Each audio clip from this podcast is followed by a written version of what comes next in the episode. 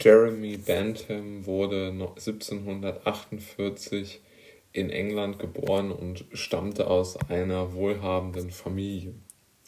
Und aus meiner Sicht entwickelte er zu seiner ja doch schon relativ frühen Lebzeit eine sehr, sehr schöne Idee, vielleicht sogar wirklich die erste schöne Idee in Bezug auf die Organisation eines Staates, die bis heute, glaube ich, noch Aktualität und Bestand hat.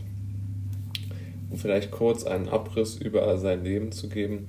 Er studierte Jura schon sehr früh, also er war schon mit 15 mit seinem Abitur fertig und wollte danach, also nach seinem Studium, aber nicht unbedingt jetzt irgendwo als Anwalt arbeiten, was er hätte machen können, weil er aus einer wohlhabenden und einflussreichen Familie stammte, die ihm also die ihm natürlich Kontakte hätte besorgen können, damit er seine selbstständige Arbeit aufnehmen kann, sondern er wollte die Zustände des englischen Rechts und der englischen Gerichte in der Mitte des, 19., äh, des 18. Jahrhunderts ändern, weil man muss sagen, dass dort natürlich noch ganz, ganz viel über solche standesgesellschaftlichen Dinge gemacht wurde und natürlich nicht jeder vor Gericht gleich äh, war.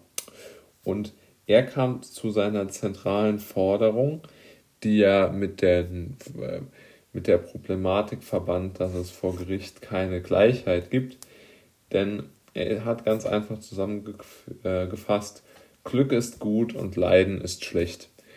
Niemand, der ja jetzt bei Trost ist, würde dieser Aussage widersprechen. Aber es ist doch vollkommen klar, dass diese Aussage in einem Land, wo Menschen aufgrund ihres Vermögens nicht zu ihrem Recht kommen, natürlich nicht äh, richtig, äh, also nicht als zutreffend oder als in diesem Land verankert beschrieben werden kann, weil eine Rechtssicherheit ganz, ganz wichtig für das Glück eines Menschen ist, weil er sich darauf verlassen kann, dass er richtig behandelt wird. Also er hat sehr gut aus meiner Sicht herausgearbeitet, dass auch für die Organisation eines Staates es sehr zentral ist, dass das Glück äh, wichtig ist und Leiden als schlecht oder Glück perfekt ist sozusagen und Leiden natürlich schlecht. Und ähm, interessant ist ja für diese Frage, dass es natürlich eine Idee geben muss, was gut und was falsch ist, was gut und was schlecht ist, ähm, was Glück und was Leiden ist. Und darüber entbrennen dann natürlich immer solche mh, hm, manchmal aus meiner Sicht etwas ähm, starr geführten Debatten, denn aus meiner Sicht lassen sich Moral und Recht ja auf gar keinen Fall ausschließen aber sie lassen sich aus meiner Sicht schon mit Einstellungen und mit gesundem Menschenverstand begründen. Das halte ich für richtig. Also jeder ohne Gesetzgebungsprozesse, die, wie soll man sagen, auf dem Menschenverstand und auf unserem Gefühl für, für das Gegenüber basieren, wird ja jedes Gerichtssystem unmenschlich. Und die Kritik, dass man nicht definieren kann, was Glück ist, was Zufriedenheit ist, was Moral ist, kann man natürlich ein Stück weit mitgehen, dass man das nicht für andere Menschen ähm, entscheiden sollte.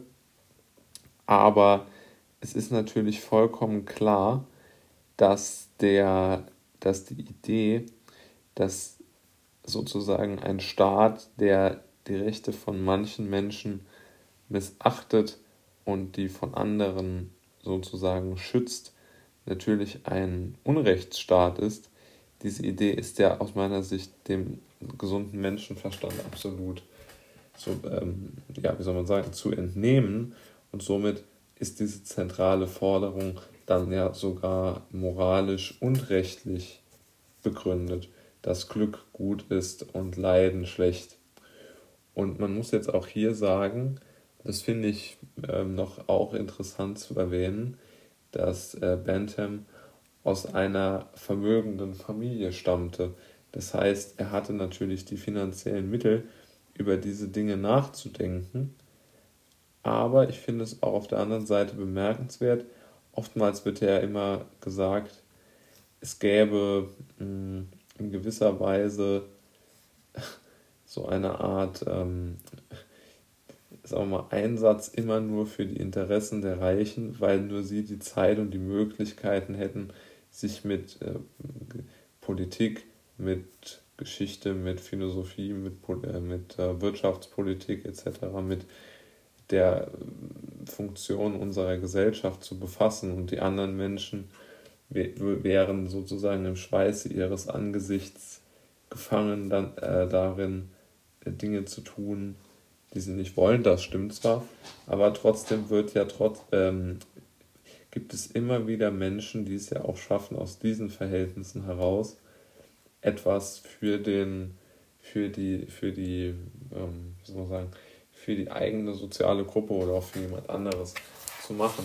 Aber interessant ist doch, dass doch relativ viele Menschen, die die Zeit und Muße aufgrund des elterlichen Vermögens hatten, ähm, sehr oft sozusagen Partei für die äh, Ärmeren ergreifen.